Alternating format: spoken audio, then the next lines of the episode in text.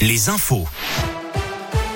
Valentin Chenard. Il est 17h, bonsoir à tous. À la une de l'actualité, le passe vaccinal en vigueur dès demain. Il a été publié au journal officiel aujourd'hui. Il s'appliquera pour les personnes de 16 ans et plus. Les non-vaccinés ne pourront pas obtenir le passe, mais des dérogations sont prévues pour ceux ayant été contaminés ou débutant la vaccination.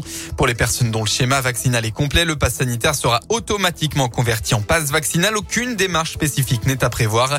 Enfin, le passe vaccinal sera demandé pour accéder aux activités de loisirs, au restaurants restaurants et débits de boissons, aux foires, séminaires et salons professionnels ou encore aux transports publics interrégionaux. Hier, à Lyon, une femme a été brûlée au visage, au torse et au bras après avoir été aspergée de white spirit et enflammée par son ex-compagnon à la suite d'une dispute. Le pronostic de la victime, âgée de 35 ans, n'est heureusement pas engagé. L'auteur des faits qui avait pris la fuite dans un premier temps s'est ensuite rendu au commissariat du premier arrondissement. Les faits se sont déroulés en fin d'après-midi en présence d'un témoin. Une enquête est en cours pour tentative de meurtre. Et puis on en sait plus sur ce drame sur la 42 hier. On rappelle qu'un grave accident impliquant deux véhicules s'est produit peu après 21h à hauteur de Pérouge dans l'Ain. D'après les premiers éléments de l'enquête, le premier véhicule où figurait une femme et un homme d'une trentaine d'années, tous deux décédés, étaient arrêtés sur les voies en direction de Lyon. Le conducteur du second véhicule âgé de 54 ans aurait été éjecté de sa voiture. D'après le progrès, ses jours ne sont pas en danger. Les enquêteurs cherchent maintenant à connaître l'identité des deux victimes et à comprendre pourquoi le véhicule s'était immobilisé en plein milieu de la route. Dans le reste de l'actualité, un militaire français tué hier au Mali dans une attaque au mortier du camp militaire de l'opération Barkhane à Gao. Une annonce faite par l'Elysée aujourd'hui. Le soldat décédé hier après-midi est le 53e militaire français tué au combat au Sahel depuis 2013.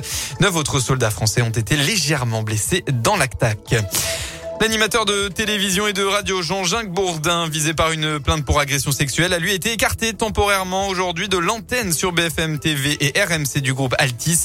Cette décision a été prise pour ne pas porter préjudice au fonctionnement quotidien des deux médias, a précisé le groupe tout à l'heure. Les sports en basket, pas de repos pour les Braves. L'Asvel retrouve le championnat élite pour un petit derby de la région. Les Villeurbanais, 6e, affrontent actuellement la chorale de Roanne, 11e, qui reste sur deux victoires d'affilée. Le coup d'envoi a été donné il y a quelques minutes. Un mot de tennis. Gaël, mon fils, s'est qualifié ce matin pour les quarts de finale de l'Open d'Australie en éliminant le Serbe Keshmanovic en 3-7. Le numéro 1 français affrontera mardi prochain l'Italien Berrettini pour une place en demi-finale. La météo, enfin, dans le Rhône pour votre début de semaine. Attention tout d'abord au brouillard givrant cette nuit dans le nord du département. Le mercure va descendre en moyenne à moins 2 degrés. Soyez donc très prudents si vous prenez la route. Demain, bonne nouvelle, le temps sera majoritairement ensoleillé. Le soleil qui devrait même rester jusqu'à au moins mercredi. Côté température, il fera au maximum de la journée entre 3 et 5 degrés.